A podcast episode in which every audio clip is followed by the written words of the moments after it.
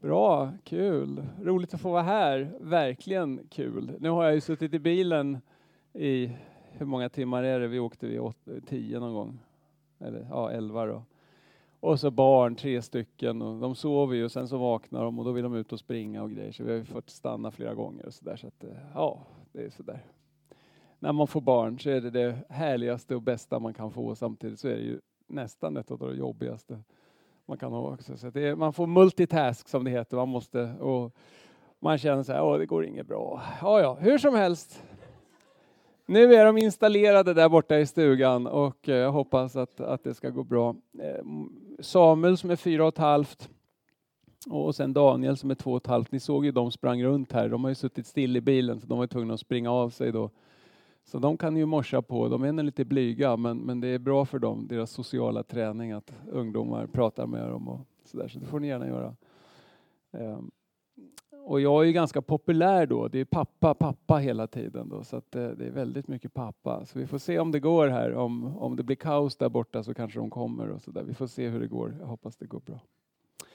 Ja, som ni märker då så har jag barn, men jag gifte mig sent i livet, eh, relativt sent. Jag var 42 när jag gifte mig med Sofia från Hongkong. Vi träffades på en datingsajt och eh, eh i augusti 2009, nej 2008 måste det ha varit, för vi gifte oss i april 2009. Det gick ganska fort kan man säga, men är man 42 och alla, alla bra tjejer i ens, i en, i, under ens radar är liksom gifta eller sådär, då, alltså, då, då får man liksom slå till. Det är ingenting att hålla på och vänta på allt för länge. Så där. En del de ska vara förlovade i fem, tio år innan. Alltså, de är för skraja. Man kommer i alla fall inte lära känna den här tjejen förrän man liksom överlåter sig och satsar. Och då kommer hon lära känna sig själv och jag kommer lära känna mig själv på sätt jag inte visste sen i alla fall. Så att det finns värderingarna där, man vill, man vill leva för Herren, man vill leva för bra saker i sitt liv. Ja, då, om man känner det, ja, men då, och det finns lite romantik och det finns lite själslig koppling. Alla lampor lyser grönt, då ska man inte hålla på och tveka och vara så himla rädd. Alltså. Det är mitt råd till er ungdomar. Så. Ja, apropå Jakobs eh, intressanta ämne som var lite svårt att förstå vad det skulle handla om. Va? Men det, ja, det var någonting om någonting som ni inte riktigt har lärt er. Har mamma och pappa pratat om det där med ståndar och pistiller och sånt där? Nej, ni vet inte vad det är? Nej, precis, det var det jag tänkte. Men Jakob ska berätta. Bra, hörni. Eh, då, eh, just det, och sen kan jag berätta lite mer om mig själv. Då. Jag är lärare på en skola som heter Credo Akademin och om du är så lagd att du känner så här, jag vill förstå den kristna tron intellektuellt. Jag vill ha med huvudet. Jag vill fatta de här grejerna. Då finns det bara en bibelskola i Sverige att gå på. Faktiskt är det tyvärr så. Eh, det, andra bibelskolor är jättebra på sina sätt. Vill man ut i mission, då ska man inte gå på Credoakademin. Men vill man bearbeta tron intellektuellt, då ska man gå till oss. Vi sysslar med det som kallas för apologetik. Hur många har hört det ordet förut? Upp med en hand. Ja, men det är ju strålande. Det är jättefint. Apologetik. Har du alla som har hört ordet apologize på engelska? Räck upp en hand. Ja, det var alla.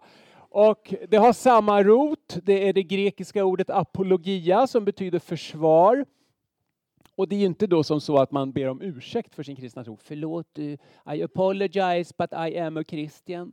Det är inte det alltså, utan eh, det handlar då om att man försvarar sin tro intellektuellt och, och förklarar varför man tror att det här är sant, varför man tror att det går ihop och är förnuftigt och så. Va?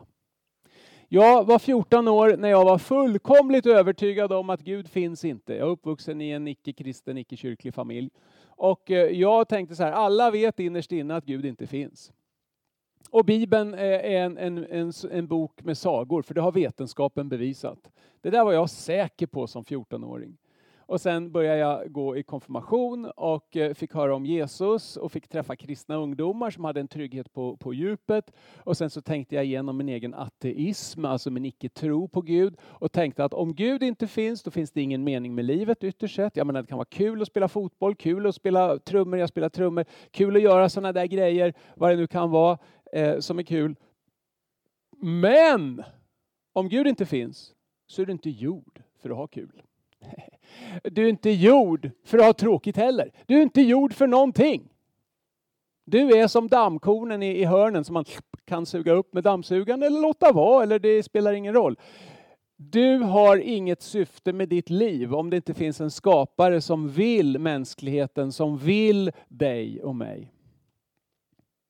Det där förstod jag som 14-åring och tänkte då att om Gud inte finns så finns det, i, när jag dör så är jag borta, kommer aldrig mer tillbaks. Och det finns inget syfte, jag är inte här för något syfte.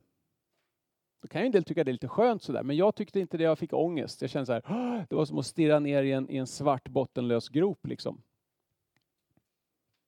Då tänkte jag så här, kan jag lika gärna bli kristen? För om ingenting spelar någon roll ytterst sett, ja då kan jag väl lika gärna lura mig själv och bli en religiös knäppskalle om jag vill det. För det var ungefär så jag såg på kristna. Samtidigt som jag hade en längtan och tänkte så här, wow, tänk om det är sant. Då vill jag gärna tro på det. Då vore det ju helt otroligt häftigt. Om Jesus har gått omkring på jorden här och gjort de här sakerna och sagt de här grejerna, då vill jag gärna tro på det. Men jag kan inte, det är vetenskapligt omöjligt. så tänkte jag. Nåväl. Jag var med på ett väckelsemöte. Det var en kompis till mig som sa, så här, en kristen kille som sa, Matte vill du hänga med på ett möte? Jag följde med på det där mötet och det visade sig vara ett väckelsemöte som en frikyrka hade. Jag tänkte så här, shit Bengan, vad har du dragit med mig på för någonting? Det här är ju pinsamt. Här står liksom Stockholms alla religiösa knäppskallar samlade på ett och samma ställe. Och så är jag där som om det här var intressant och spännande och någonting och det är pinsamt. Det är pinsamt är det. Samtidigt om så många människor är knäppa på samma gång så är det ingen som märker om jag är knäpp några sekunder och ber en bön, för jag hade aldrig bett i hela mitt liv. Um, hur som helst, det slutade med att jag tänkte så här, om Gud finns, då kommer han svara på min bön. Om, om Gud inte finns så går ju bara, bara bönen ut i tomma luften och ingenting händer. Så vad har jag att förlora? Ingenting egentligen. Så jag bad min första bön och det hände ingenting som jag kunde se. Men i mig föddes en tro. Jag kommer ihåg som 15-åring, där så tänkte jag så här, ursäkta språkbruket men ni är väl vana vid det. Shit, Gud finns. Jag tror. Oh, vad händer? Jag håller på att bli hjärntvättad. Det föddes en tro i mig. Liksom. Och jag tänkte så här, nu är det något konstigt som händer. Samtidigt som det bubblade upp i mig. Och eh, Bengan då frågade mig så här, då, Matte, har du blivit frälst nu då? Så här, frälst, vilket ord, liksom, vilket obehagligt ord. Liksom, ja, det var väl det som hände. Han tänkte på det. Ja, ja, jag tror väl det, sa jag. Nej, det var det jag visste, sa Bengan och kramade om mig. Då. Och vi blev ju otroligt, vi blev som två bröder efter det här. Vi pratade ju varenda dag om, om, om eh, Bibeln och Jesus och Gud och kyrkan och allt möjligt. Och, och ja, det var faktiskt väldigt, väldigt kul. Nå, nåväl, jag var med i Svenska kyrkan där, de här vanliga gudstjänsterna som kanske för många ungdomar känns lite torra och tråkiga, na na na na, na ni vet sådär, liksom lite liturgiskt och sådär. Det är ju inte high life direkt. Men jag satt där och bubblade i mig så här, tack Jesus, det här är oh, fantastiskt, Gud finns. Det var som att dra en dragkedja över hela himlen och oh, ner kom mening i tillvaron. Och det var liksom det var inte som så att jag tyckte att det var meningslöst innan. Jag kom inte från en väldigt jobbig situation. Alltså jag har väldigt tryggt eh, social situation. Mamma och pappa älskar mig och allt det där. Allt är liksom bra så. Va? Men ex- ångesten hade jag ändå inför döden, inför livet och sådana saker. Va? Och det var som att Ja, jag blev förälskad i Gud, alltså det bubblade i mig. Samtidigt så tänkte jag så här, jag bara lurar mig själv. Det här är bara en religiös bubbla. Är det här på riktigt? Kan jag tro det här på riktigt? Eller är det bara en bubbla? Så samtidigt som det så att säga, bubblade i hjärtat så undrar jag så här, är det här är det sant? Är det här på riktigt? Min hjärna liksom frågade mitt hjärta, eh, kan du verkligen tro på det här? Är det här på riktigt? Och jag, och, jag hade massa tvivel. Och det var därför jag började läsa böcker, jag började diskutera med alla kristna, jag ställde massor med jobbiga frågor som de inte kunde svara på och jag var väldigt frustrerad. Så jag tänkte, men vänta nu, du tror på Jesus så ska du inte svara på en sån här grundläggande fråga som varför dog Jesus på våra synder då? Varför? Varför? Varför? Daniel och Samuel, de säger inte varför, de säger Lartur, Lartur, Lartur, De, de frågade hela tiden till mig, så jag, nu får jag tillbaks nu får jag tillbaks liksom det jag säger. Men jag är väl sån och de är väl sån. de har väl mina gener. Så de, de frågar varför. Det gjorde jag också. Jag ville förstå. Jag ville förstå och jag ville förstå på ett sånt sätt att jag kände så här, ja men det är förnuftigt, det går att tro på. I hjärtat trodde jag, men kunde jag tro med hjärnan, så att säga, med förnuftet. Och en del kristna, de gör så här. De de lägger huvudet åt sidan och struntar i det och liksom bara, ah, det är bara härligt och Jesus bla bla bla. Men sen den dagen de blir ifrågasatta, kanske går på universitetet eller någonting sånt. Och de möter en professor som liksom, ja men Gud och sådär och hur tänker man med det? Gud, eh, eh, jag förstår inte vad ordet betyder. Alltså professorer kan ibland vara så, alltså de, de säger inte ens att kristen tro är falsk. De säger att säga så här, Gud finns, det är som att säga grafunkens brusar. Grafunkens, magister, är det inte som så att grafunkens brusar, eller gör den inte det? Vad tycker du? Ja, så dumt tycker en del professorer att det är att du är kristen. Får vi lite förstärkning här. Så, det jag tänkte göra nu då, det är att helt enkelt Först kommer jag bara rabbla igenom en massa bibelord så du får en känsla av, jag räknar med att åtminstone hälften av er åtminstone läst lite grann i Bibeln. Andra hälften kanske inte har läst så mycket alls. Kanske någon av er inte har läst någonting alls. Det är okej. Okay. Men nu kör vi liksom på här, förstår ni?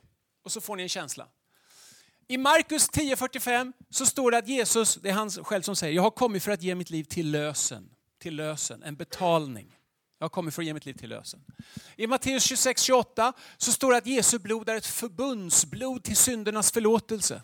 Och då syftar det tillbaks på djuroffren som var liksom där blod fanns i försoningen och i, förbundet. Liksom. Okay? Så Jesu blod är som en sorts offer. Va? Han säger att Messias lidande var nödvändigt. Jag måste komma, jag har kommit för att dö, säger han. Han säger att han har kommit för att tända en eld, han har kommit för lite olika saker. Men en sak han har kommit för är för att dö. Han kom för att dö. Och Om man tittar på evangelierna så är större delen av evangelierna handlar om Jesus sista tid. Och just hans död och uppståndelse. Fokus ligger på det big time. Inga, ingen snack om saken. Jesu död är väldigt viktigt och Jesus själv sa att det var nödvändigt. Hopp.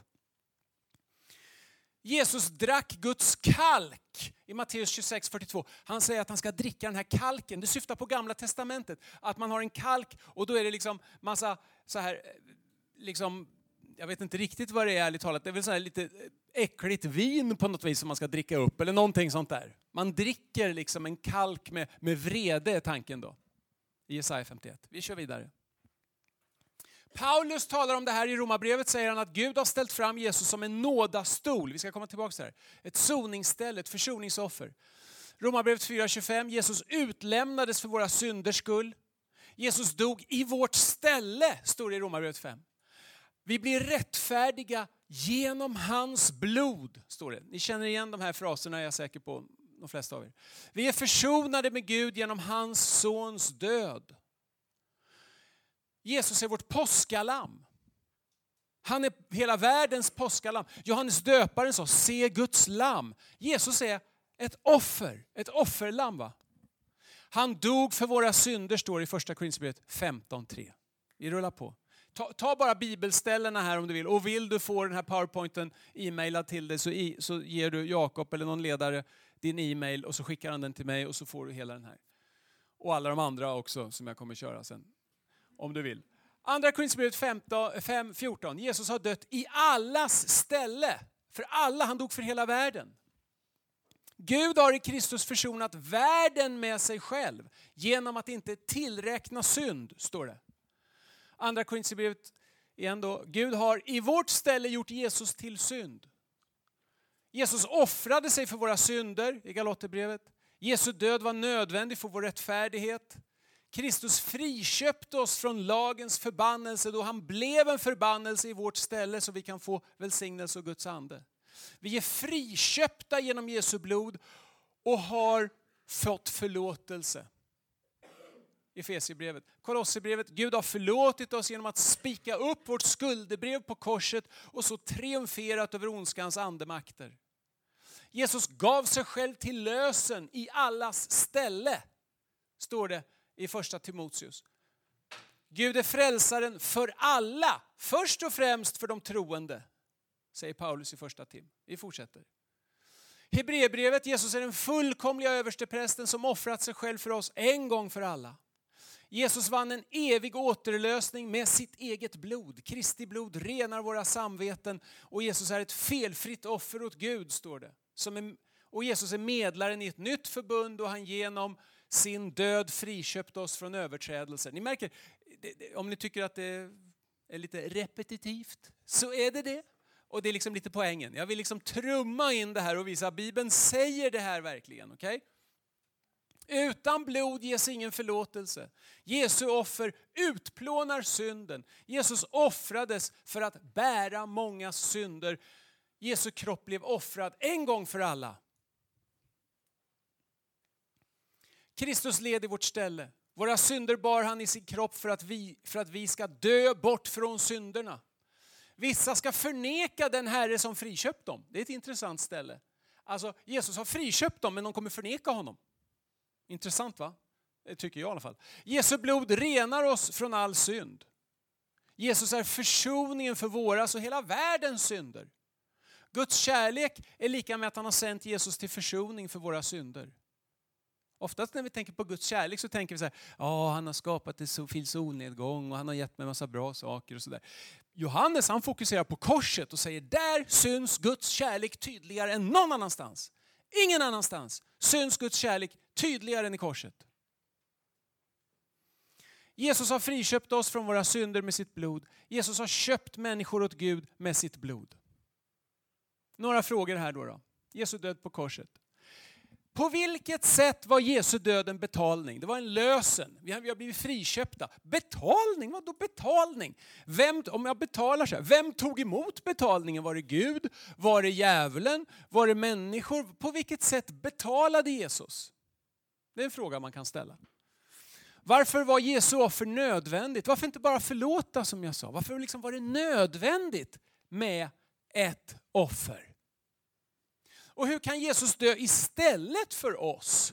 Är liksom Gud blind på något vis? Om jag är den som har mördat och så säger liksom Jesus så här, men jag, jag sitter i finkan istället. Hur bra är det? Jag menar, ska vi släppa ut alla mördare från fängelset och så sätter vi oss själva här då i deras ställe? Blir det bra det? Det blir väl inte bra? Eller vadå? Man kan ju inte ta någon annans skuld. Skuld, vad är skuld? Vad är synd? Det är sådana bibliska ord. Eller om man säger så här, om jag verkligen gör fel och är självisk och liksom sårar någon. Så. Det är ungefär vad synd är. Det är ju ingenting man kan ta på, eller hur? Så här, Oj, jag tappade visst lite synd här. nu ska jag stoppa in det i fickan. Nej, Synd är, liksom, det är inte som så att man kan liksom ta sin synd och gå in, och om det fanns tidsmaskiner, stoppa in den i en tidsmaskin och sen trycka på en knapp och sen på, när hänger Jesus på korset. Oh, där kom visst Mats synd också. Oh. liksom. Synd är liksom ingenting man flyttar på, eller hur? Det är ju något relationellt, det är ju en relationsgrej. Eller hur? Och min synd är ju min. Den kan ju inte bli någon annans. Hur kan den det? Har du funderat på det? Det är lite svårt att förstå. Jesus dog för alla, eller dog han bara för de som blir frälsta, de som tar emot? Här är det olika samfund som svarar olika. Hur ska vi förstå Guds vrede i relation till Jesu död? Det där som jag sa, om nu Gud är vred, om Fadern är arg på mig, varför är inte Jesus precis lika arg? Och vem ska försona mig med Jesus? Ska Maria göra det? Eller? Ja, är ni med? Det är ganska luriga frågor om man inte har tänkt på dem förut. Jag tänkte på det här, började tänka på det här 1986 och jag tycker jag har ett svar idag. tar lite tid. Ja. I historien har man svarat på det här på olika sätt och jag ska ta upp några varianter. En variant som kom typ på 1700-1800-talet kallas för exempelteorin kan man kalla den för. Och då är tanken den att man helt enkelt struntar i alla de där frågorna som jag ställde och säger så här, nej, Jesus var inget offer, det var liksom ingen betalning, utan det enda som hände det var att Jesus han var ett exempel på riktigt, riktigt stor kärlek. Ungefär så här säger vi ibland, Jesus han kom och han älskade oss så här mycket. Så mycket så att han liksom bara dog. Han sträckte sig så mycket i sin kärlek så att han liksom dog på kuppen nästan. Ja, Och då är tanken då att Jesu död är en sorts demonstration. Gud vill visa hur mycket han älskar oss. Så han liksom på något vis försätter sig, han kommer som människa, försätter sig i en situation där människor tycker väldigt illa om honom. Han offrar sig själv självutgivande, han är liksom kärleksfull precis rakt igenom och ger sig själv på något vis, offrar sig själv. Och då när vi ser det, när vi ser det så säger vi så här, oj vilken kärlek, oj Gud är ju så snäll och god och kärleksfull. Ja men då vill jag ha med honom att göra. Så syftet med Jesu död är att uppenbara Guds självutgivande och förlåtande kärlek så att vår genkärlek väcks. Så att vi på något vis älskar Gud tillbaks för att vi, för vi ser att han är så fantastisk. Jesu död var då inget offer och ingen betalning. Men Bibeln är ju, vi har ju läst en massa ställen här nu, där det återkommer gång på gång. Jesu död är visst ett offer. Och Jesus själv säger att det är en lösen, en betalning. Vi kan inte strunta i det som den här teorin gör. Många lite liberala kristna i Svenska kyrkan, det är ju där de finns framförallt, eh, brukar ha den här tanken. Och då struntar man i alla de bibelord som säger att Jesus var ett offer. Så jag tycker det där är en riktigt dålig teori. Jag köper inte den för fem öre, för att jag tror på Bibeln. Hopp, går vi vidare. Det här då med att Jesus är liksom vårt skydd mot Fadern som jag pratade om. Ja, Jesus tar Faderns vrede. Det, det, står ju om att det är vrede, en vredeskalk och sådana saker. Så det står ju där, det finns ju i Bibeln. Det står också, Jesus när han hänger på korset säger han ju, kommer ni ihåg det? Gud, min Gud, varför har du övergivit mig? Så man får ju intrycket av att liksom Jesus är övergiven av Fadern när han hänger på korset. Men då blir frågan, en fråga som jag har då. När Jesus hänger på korset och säger Gud, min Gud, varför har du övergivit mig? Upphörde Jesus att vara Gud då? Eller fanns det två gudar i universum då? Var Fadern Gud och Jesus var Gud och de hade ingen bra relation just då, så att de liksom delade på sig i två? Eller var Jesus lika mycket ett med Fadern när han säger Gud, min Gud, varför har du övergivit mig? Ja, då vill jag säga så här, det är faktiskt så här att i judiskt tänkande så är det så att när man säger början så brukar man mena helheten. Det är därför som första Mosebok heter Genesis på latin eller Bereshit på hebreiska som betyder i begynnelsen. Det är så den boken börjar. När man då läser det här som Jesus säger, min Gud, min Gud, varför har du övergivit mig? Så är det från en psalm. Och läser man hela den psalmen så märker man att psalmisten säger inte att Gud verkligen har övergivit honom. Däremot så säger han att han upplever ingen välsignelse från Gud. Han upplever ingen härlighet, han upplever problem, han upplever kanske död eller hot. Är ni med? Men han säger ju slutgiltigt så kommer Gud rädda mig.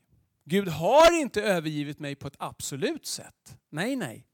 Men jag upplever Guds övergivenhet så att säga, för jag har inte Guds välsignelse. Och det var ju precis vad Jesus upplevde. Så det är som om Gud själv har upplevt vad det är att vara människa utan Guds välsignelse. Och det är lite intressant. Att Gud själv kan uppleva vad det är att vara en människa utan Guds välsignelse på något vis. Det verkar ju lite paradoxalt, men något i den stilen tänker jag mig. Så Fadern och Sonen är ju ett. Vem tar Jesu vrede mot synden på sig om nu Jesus är den här som skyddar oss hela tiden mot Fadern? Varför behöver vi inte gömma oss för Jesus? Är han mindre helig eller rättfärdig än Fadern?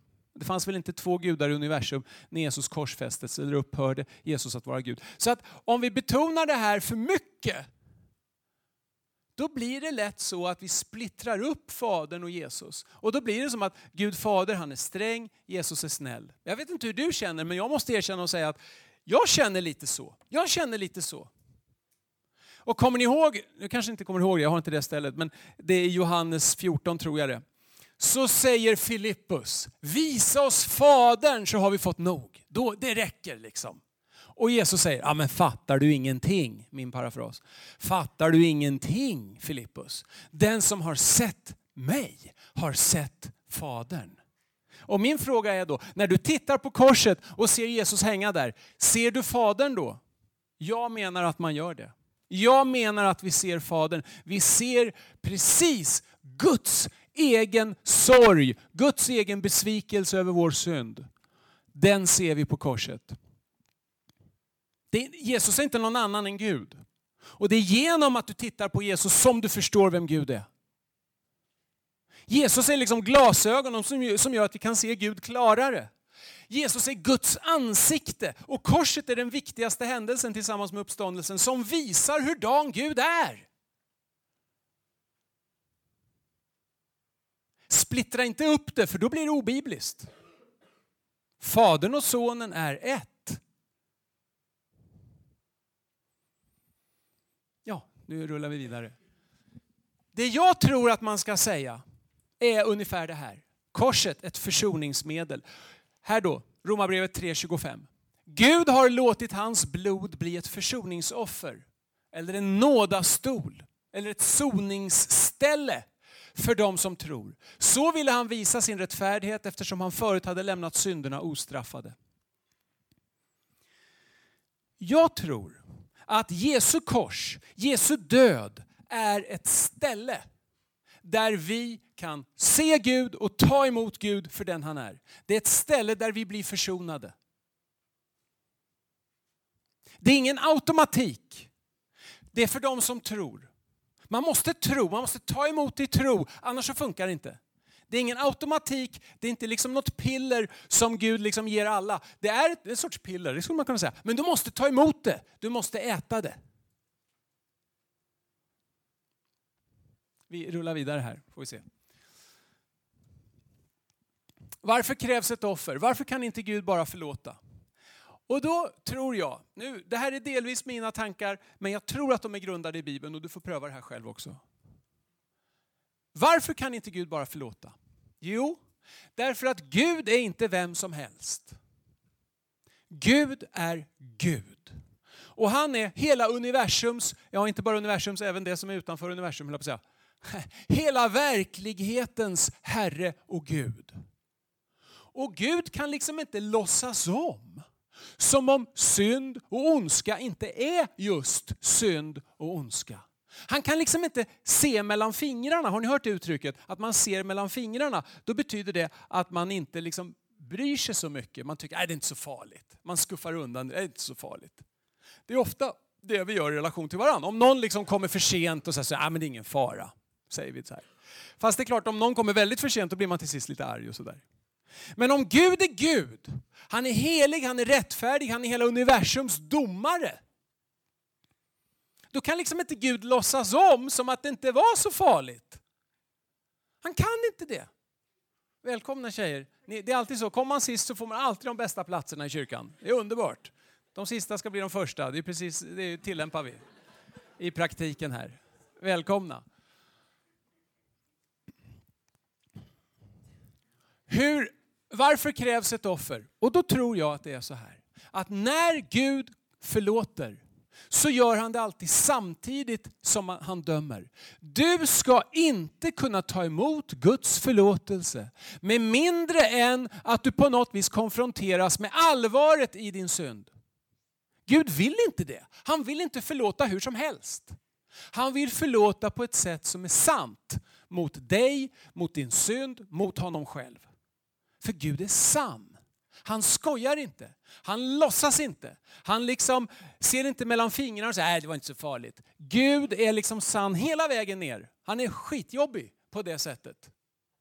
Och det är därför han dör.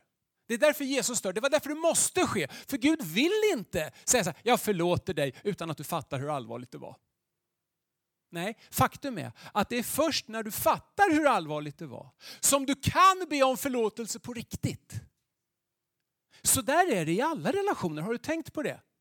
Om jag skulle vara otrogen mot min fru, vilket jag i Jesu namn hoppas jag aldrig någonsin ska bli, eller vara.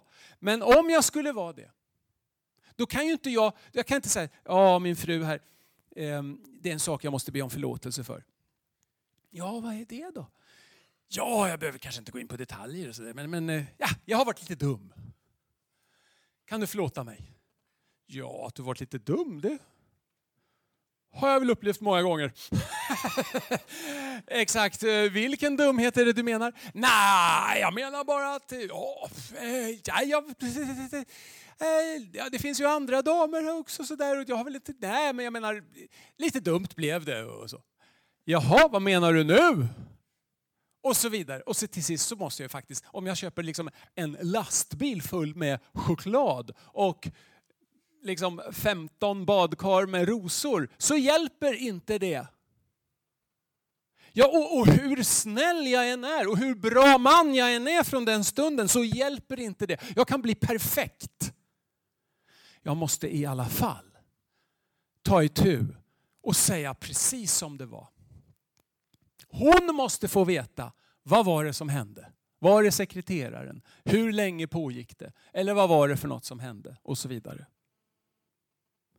Det är bara när vi faktiskt säger som det är. Det är då försoning är möjligt. Och det är därför som Jesus säger, Bibeln säger, Jesu bror Jakob säger i sitt brev, vi ska bekänna våra synder för varandra. Vi ska säga som det är. Grejen är att korset är väldigt jobbigt. Därför att det säger att din synd och dina misslyckanden är väldigt jobbiga och du kan inte stryka över dem. Du måste ta tag i det. Och du kan bara ta emot förlåtelse när du säger som det är. Och det är precis det korset, korset är liksom som en sån jobbig påminnelse. Här dog jag för dig. Kom inte att tro att det inte var något viktigt eller stort. Liksom. Förstår du? Ska du ta emot Jesu försoning genom korset, då kommer det hela tiden slå dig i ansiktet att okej, okay, så här allvarligt var det. Jag dog för dig. Därför att du förtjänade det här. Vadå, jag förtjänar väl inte att dö så himla? Jo, det är precis så hemskt det är. Det, det här är väldigt mörk människosyn. Luthersk mörk människosyn. Biblisk mörk människosyn. För vi är körda, mina vänner. Utan Gud så är vi totalt körda, för vi är nämligen gjorda för någonting helt fantastiskt. Vi är gjorda för att älska Gud över allting. Älska varann på ett perfekt sätt. Det är du gjord för. Och när du gör det så gör du bara det som du bör göra, som du är gjord för att göra. Det är då du är fisken i vattnet och liksom gör det du ska. När du är ett helgon, en Moder Teresa upphöjd till hundra liksom i kubik, då är du normal. Förstår du? Då är du det som Gud hade tänkt från början. Shit, vad jobbigt. Ingen av oss är det. Nej, just det. Och inför en helig Gud, en helig och kärleksfull och god Gud som har tänkt det här fantastiska om dig, så är vi ju alla väldigt körda. va? Och det är precis det som är det tråkiga budskapet med korset. Du har tappat livet. Du har tappat livet därför att du är gjord för det här livet och när du lever det livet och har en kontakt med Gud som du kan fortsätta att leva för evigt. Men när det här bryts och du blir liksom normalsjälvisk som de svenska ungdomar är, alla ungdomar är, alla människor är. När du blir normal, normalsjälvisk så klipper du den där relationen med Gud. Och när du gör det medvetet och liksom vill leva så, då klipper du verkligen. Och då är du på väg bort ifrån livet. Och det var därför Jesus kom. Det, det, det jobbiga med mänskligheten från Guds perspektiv är att det är inte någon liten, det är inte någon liten liksom operation som behövs. Utan det är, vi måste bli uppväckta från de döda. Det är uppståndelsekraft som behövs. För döden har infekterat oss. Så illa är det. Det var därför Jesus dog för dig. För att visa, så här allvarligt är det. Och det där är lite svårt att förstå. Faktiskt är det svårt att förstå. Jag håller med om att det är svårt att förstå. Eh, särskilt om man kanske är 15-16 år, då är det också svårt att förstå. Men ju längre man lever, förlåt att jag låter som en gammal farbror, men ju längre man lever desto mer ser man att du, jag är jag är ju faktiskt mycket mer självisk än vad jag först trodde. Jag får citera min egen fru. Jag vet inte om hon har något emot det här kanske. Men, men hon sa så här, innan jag gifte mig med Mats så tänkte jag att jag var nästan perfekt. Och nu efter att hon har gift sig så visar det att hon har inte särskilt mycket tålamod. Och hon blev väldigt arg och så vidare. Och hon sa så här, ja nu känner jag mig som en stor skit. Och, och, och grejen är den att då kan man ju tycka att det här låter väldigt deprimerande. Samtidigt så är det otroligt hoppfullt. Därför att hur djupt i skiten du än kommer så att säga och är medveten om det, så har ju Gud varit där för att plocka upp dig. Det är precis det korset betyder. Han har dött för dig, dina misslyckanden, din själviskhet, dina svek, din, liksom, din, din, din, din avundsjuka, din, din, eh, din sexuella synd, misslyckanden där. Whatever. Det där som du skäms så himla mycket för. Ja, nu är det en del som skäms för vilka de är. Ja, jag är så ful, jag har finnar. Och det, det har inte Jesus dött för. då. Därför att du är inte ful, för du är liksom en lögn, det är ett missförstånd. Men allt det där som verkligen är fel i ditt liv, det har Jesus dött för. Så allvarligt var det. Det här är lite jobbigt. Men å andra sidan, tänk efter, det här har skapat världens största rörelse som du är en del av om du är kristen. Det är lite paradoxalt, en sån mörk människosyn. Samtidigt så ligger någonting otroligt befriande i detta. Så, det krävs ett offer. Gud kan inte bara förlåta för han låtsas inte om att det här inte var någonting. Han ser vad du var gjord för och han ser hur illa det är och han vet att du är på väg mot död. Sorry, men så illa är det. Och så illa är det för alla. Det är därför han dör. Det är därför det behövs ett offer.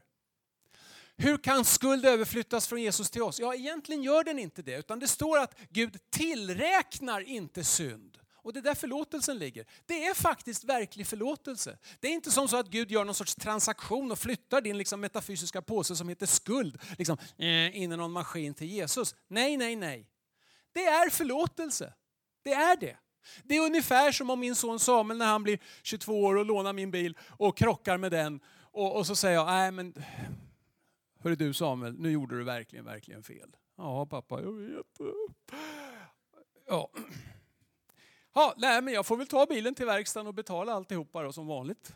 Så gör jag det. Jag betalar, farsan betalar och förlåter. Ja, det är precis det som händer på korset. Farsan förlåter och betalar för det du ställt till med.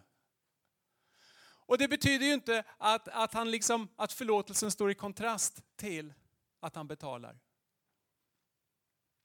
För det är inte någon betalning så att säga som flyttas över, eller vad man ska säga, utan det är just att det är Gud som får ta smällen så att säga. Och den där smällen, den upplevde Jesus som människa på korset. Så den där smällen som Gud har tagit, den har liksom Gud på något vis lagt upp för offentlig display för alla människor att se. Det är därför vi ska förkunna korset. För att alla ska förstå att smällen har Gud tagit. Som människa tog han den.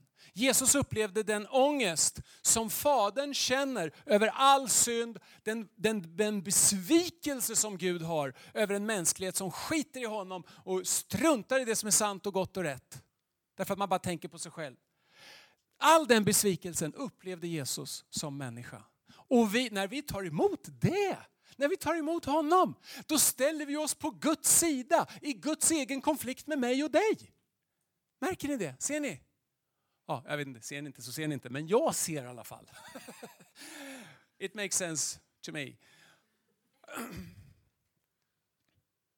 Om Jesus tagit alla straff för alla synder, varför blir inte alla frälsta och varför behövs omvändelse och tro? Just det, för om vi tänker oss att Jesus har dött och det skett med någon sorts automatik. Nej, det finns inte automatik här. Det är inte som så att Jesus har dött för alla synder på ett sådant sätt så att man liksom inte behöver ha en relation med Gud. I Amos bok, en bok i Gamla Testamentet, en profetbok, så står det så här, då säger Gud så här, jag hatar era, era brännoffersfester. De offrar djur och sånt här till Gud, men deras hjärtan är långt ifrån Herren. Och då säger Gud så här, jag hatar era offer. Därför att offren funkar bara om det sker i tro och i kärlek, om man verkligen menar det. Det är ungefär som, ursäkta att ni får fingret nu då, men det är rätt finger här. Det är mitt ringfinger där min frus, eh, eller min, ja det var jag som köpte den, eh, ringen eh, sitter då. Då när vi gifte oss så var ju det en symbolhandling. va? Visst, jag tar dig Sofia och, och så vidare, Lam Shukha. Ja, hon har ett kinesiskt namn då också. Sådär. Och så säger jag tar dig. Och, så, och, då, och, och då är det så, om jag hade varit nio år gammal och inte fattat vad jag gjorde så hade jag inte gift mig. Nej. Utan man måste mena det. Man måste förstå vad man gör och mena det så att säga. Det måste finnas tro. Liksom, jag tror att jag gifter mig nu och jag vill det. Då blir den här symbolhandlingen någonting som påverkar verkligheten. Då blir jag gift på riktigt. Märker ni? Om någon säger att ah, det är bara en symbol. Hörru du, det kanske är en symbol men det behöver inte bara vara en symbol. För vissa symbolhandlingar skapar, skapar ny verklighet. Så jag gick därifrån gift. Och innan var jag inte det. Det skedde någonting, det hände någonting. Symbolhandlingen gör någonting. Och när man offrade djur i gamla testamentet så hände det någonting. Om man hade tro. Om man inte hade tro. Om man liksom gjorde det här som en sorts autopilot och trodde att det skulle funka ändå. Som om Gud var någon sorts robot som kunde manipuleras. Då funkar det inte. Då säger Gud, jag hatar det där. Jag hatar det där. Ni tror att jag är en sorts robot. Va? Vad är det för dumheter? Jag är ju levande Gud i all sin dag. Ni kan inte hålla på sådär och behandla mig som om jag var liksom något lägre än en människa. Det är ju att spotta mig i ansiktet. Det måste, och Paulus talar om nattvarden på det sättet också. Att om man inte gör det här med rätt anda och med rätt attityd, då kan man dra en dom över sig. Talar han om i första Korintierbrevet. Nåväl. Så nej, det finns ingen automatik. Det här måste tas emot. Det är ingen autopilot. Är Gud inte vred längre? Om det är så att det är autopilot, om Jesus har dött för alla människor på ett sånt sätt att Gud inte är arg längre, hur står det, vad förstår du då att Guds vrede förblir över dem som står honom emot och inte vill tro? Guds vrede har ju liksom tagit slut då på något vis. Va? Då har han ju öst ut den. Om man tänker sig som sorts bild så här, Gud häller, det är ungefär som om Gud är vred, nästan som om man är kissnödig. Han måste liksom ut med det så här och sen upp, får han ut alltihopa och sen är det bra. Då är det ju väldigt taskigt att säga så här, ja min vrede förblir över några samtidigt som jag hällt ut den fullkomligt över Jesus. Det blir dubbelbestraffning. Nej, man kan inte tänka så. Det är inte någon ekonomi, det är inte debet och kredit. Det är relation här.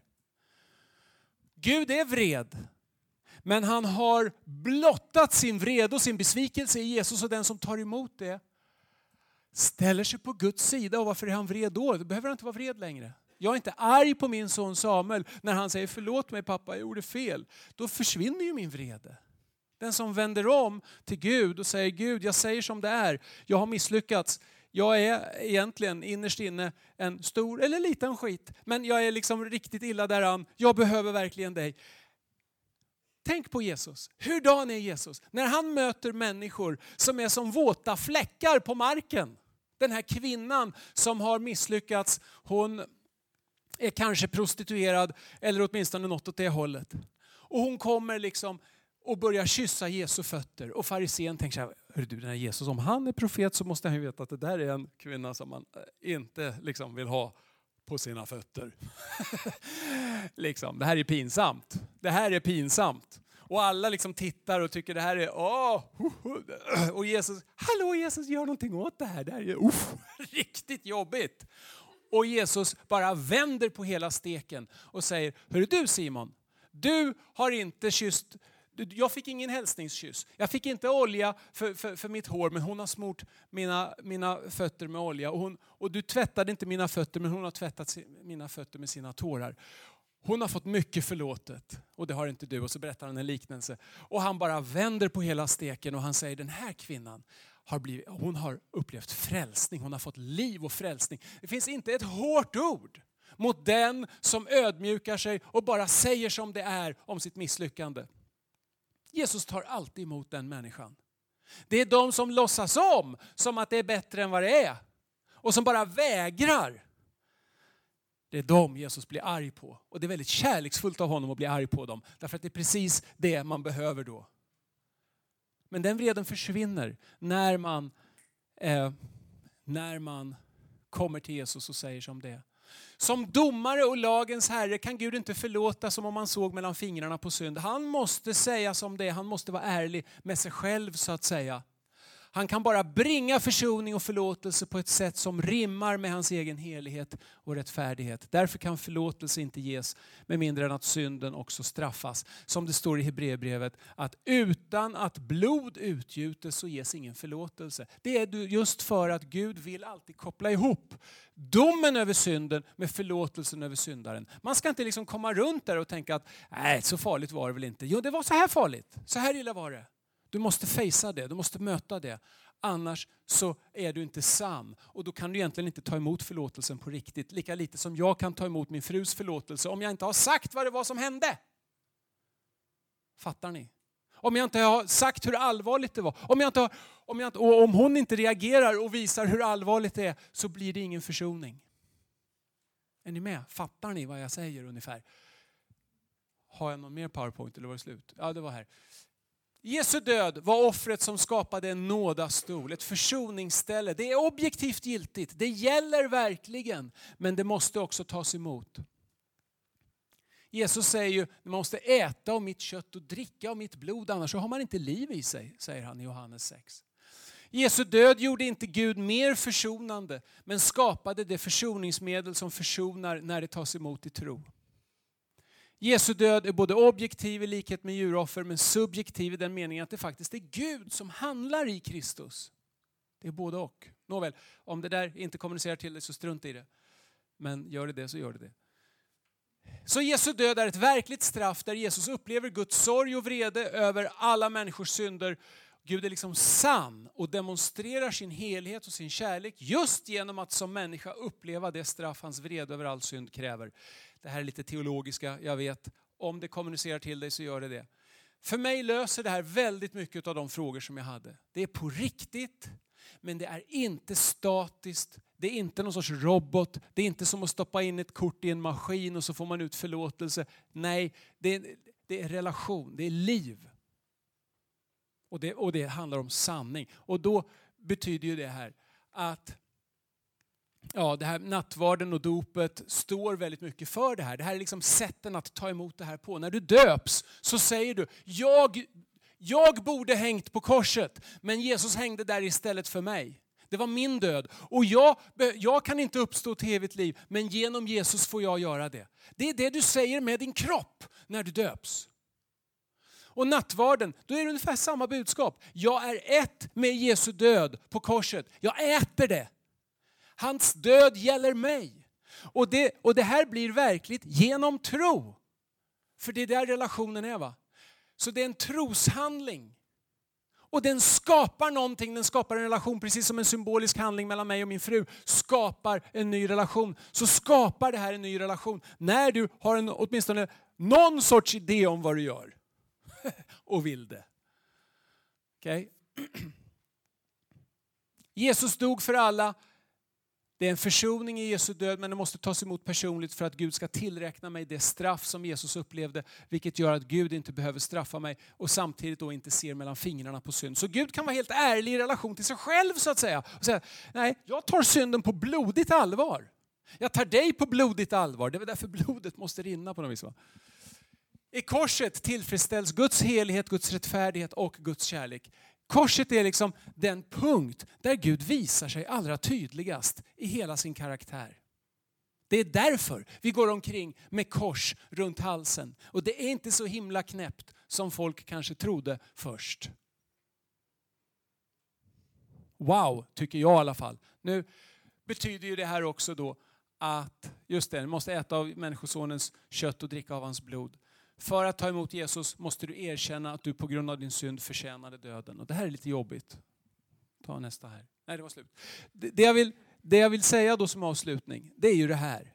Att tror du på Bibeln och tror du på korset och tror du att korset liksom är något att ta på allvar. Då blir det så där jobbigt att det där studsar tillbaks på dig. Därför det betyder att din synd är väldigt allvarlig.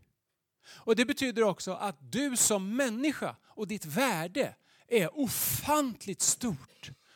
Och jag är så trött på, nej det är fel att säga att jag är trött på, men det är liksom, man får bara fortsätta att göra det, men det är ofta jag sitter med ungdomar i själavårdssituationer och man försöker säga, men fattar inte du att Jesus har dött för dig? Och det betyder att han älskar dig hela vägen ner på riktigt. Han gör verkligen, verkligen, verkligen det. Och därför har du inte rätt att döma dig själv på ett sätt som inte Jesus gör. Han har dött för dig. Däremot ska du vara brutalt ärlig med, med dina felsteg, dina misslyckanden. För det är precis dem han har kommit för att ta hand om. Det är precis där han vill börja arbeta med dig och mig. Wow, skulle jag säga.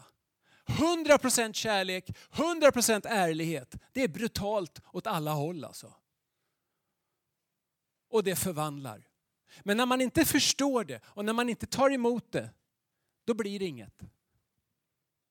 Så Jesus dog på korset för att det skulle liksom bli ett eko i hela världen. Han ville tända en eld och han ville att korsets budskap skulle förkunnas över hela världen.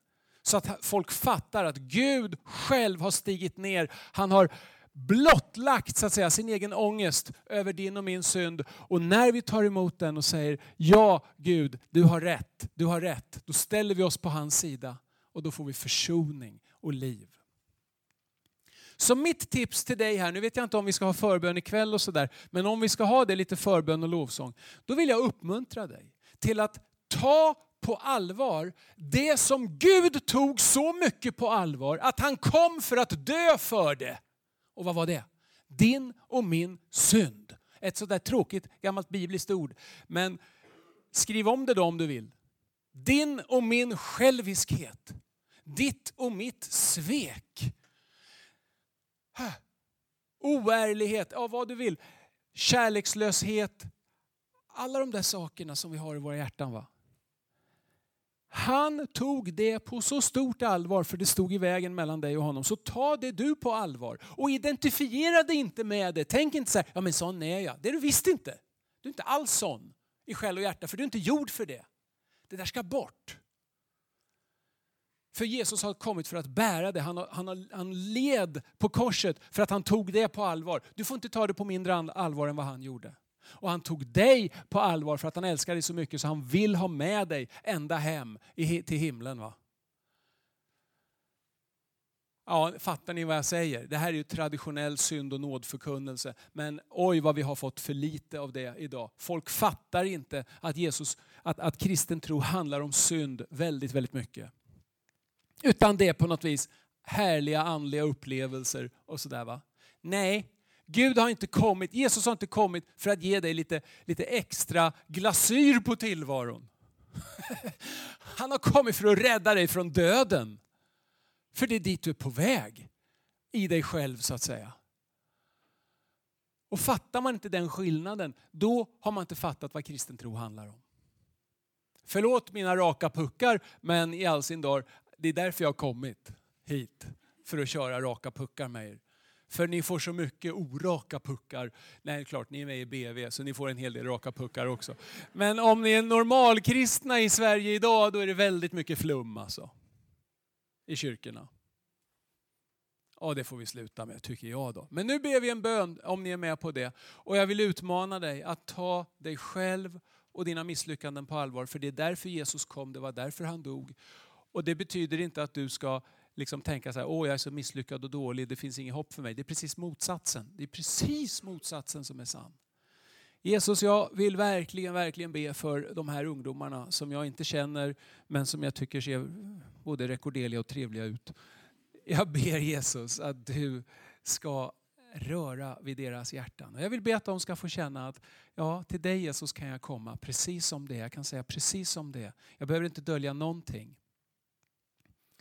Jag vill be Herre att du ska verka genom din heliga Ande. Heliga Ande kom nu och rör vid oss och gör ditt goda verk. Och tillämpa korset på oss Herre. Du som har dött och sen har du sänt den heliga Ande för att presentera Jesus, presentera korset, tillämpa detta in i våra liv. Hjälp oss att, att vara brutalt ärliga med våra misslyckanden säga som det är och bara få uppleva den befriande, befriande nåden som du har Jesus.